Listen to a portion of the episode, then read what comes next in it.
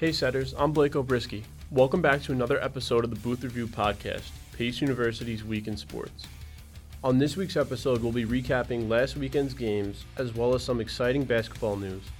Before we get started, make sure you're following us on Instagram at MCVA Sports for more game coverage and sports media content.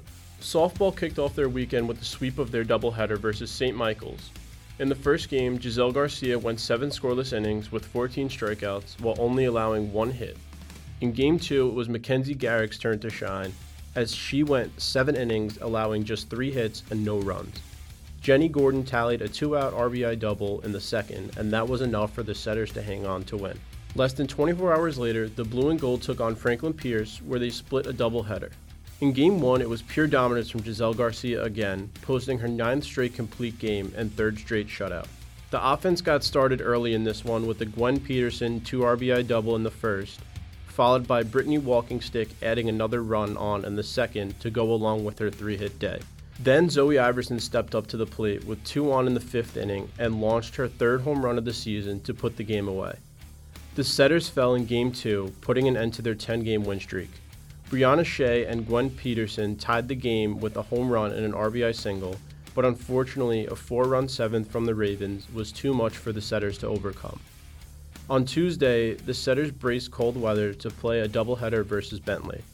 Game 1 went to the Setters, who led for six innings, after the top of the lineup combined to go 8 for 16 with 4 RBIs and 4 runs.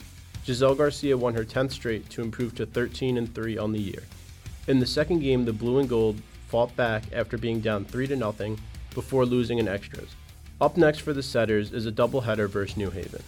Baseball split their weekend series with St. Rose to move to 17 and 13 on the season. It seemed as though the Setters used up all their offense in Game 1 as they were scored 13 runs on 17 hits. Christian H. also pitched a gem en route to a 13 1 win.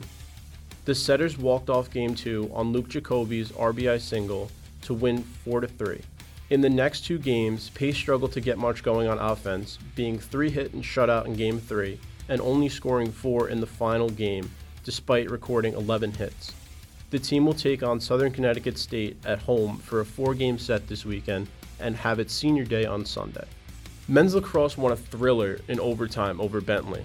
The setters were down three with under a minute to go in regulation when Anthony Caputo, Jake Veriz, and Tim Cairo fired three goals to send the game to overtime. In the extra period, it was none other than Kyle Casey who potted the goal that gave the boys the win. Casey Shot and a score. Casey wins it in overtime here for Pace. The amazing comeback here for the Setters. They win 16 to 15 and make it five straight victories against the Falcons. This one is going to sting. Casey Veriz and Cairo all recorded hat tricks and combined for seven assists to go along with Anthony Caputo's five goals and two assists. Louis Ragusa stopped a career high 20 shots en route to his 10th win of the season. Next up for the Setters is their final road game at St. Anselm. Women's lacrosse cruised past AIC Tuesday night with a 22 2 win. Avery Gales, Kayla Conway, Margaret Flacco, and Katie Smaldone all tallied hat tricks, while Angelina Porcello scored four goals and an assist. Six other setters plastered their names in the goal column, as the Blue and Gold won by their largest margin this season. The team will be home on Saturday as they host Franklin Pierce for a senior day at 4 p.m. Though the basketball season may be over, the women's team continues to win off the court. Lauren Shetter was named the Women's Division II Player of the Year by the Met basketball writers after her incredible season, while coach Carrie Seymour was named the Met Basketball Coach of the Year for a record seventh time. Congratulations to both Lauren and Coach Seymour.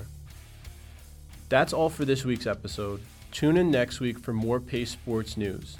Thanks for listening. I'm Blake Obrisky, and this has been Booth Review, Pace University's Week in Sports.